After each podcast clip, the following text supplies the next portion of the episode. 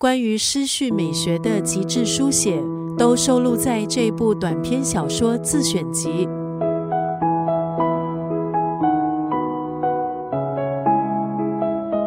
这本书收录了十一篇由三岛由纪夫亲自选出的中篇还有短篇小说，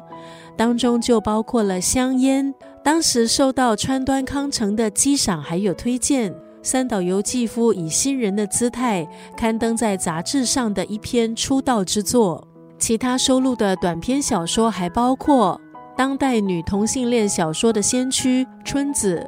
描述战乱，还有战后苟且存活的青年。这本书也收录了备受评论家赞誉的作品《盛夏之死》，根据真人真事所启发。那是一起发生在伊豆海滨的溺水事件，氛围诡异，描述原本无忧无虑的年轻少妇，在遭遇一场逆天悲剧之后，如何从内心的矛盾还有挣扎走出来。三岛由纪夫擅长以社会素材来写出他的作品，借由故事的人物代替自己说出心声。今天在九六三作家语录就要分享三岛由纪夫的这段文字：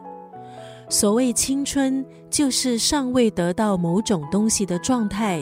就是渴望的状态，憧憬的状态，也是具有可能性的状态。时代不一样了。每个阶段其实也可以有每个阶段的渴望，还有憧憬，而渴望和憧憬也可以是一股动力，让我们设定目标，继续学习，让心中的那一团火继续燃烧着。所谓青春，就是尚未得到某种东西的状态，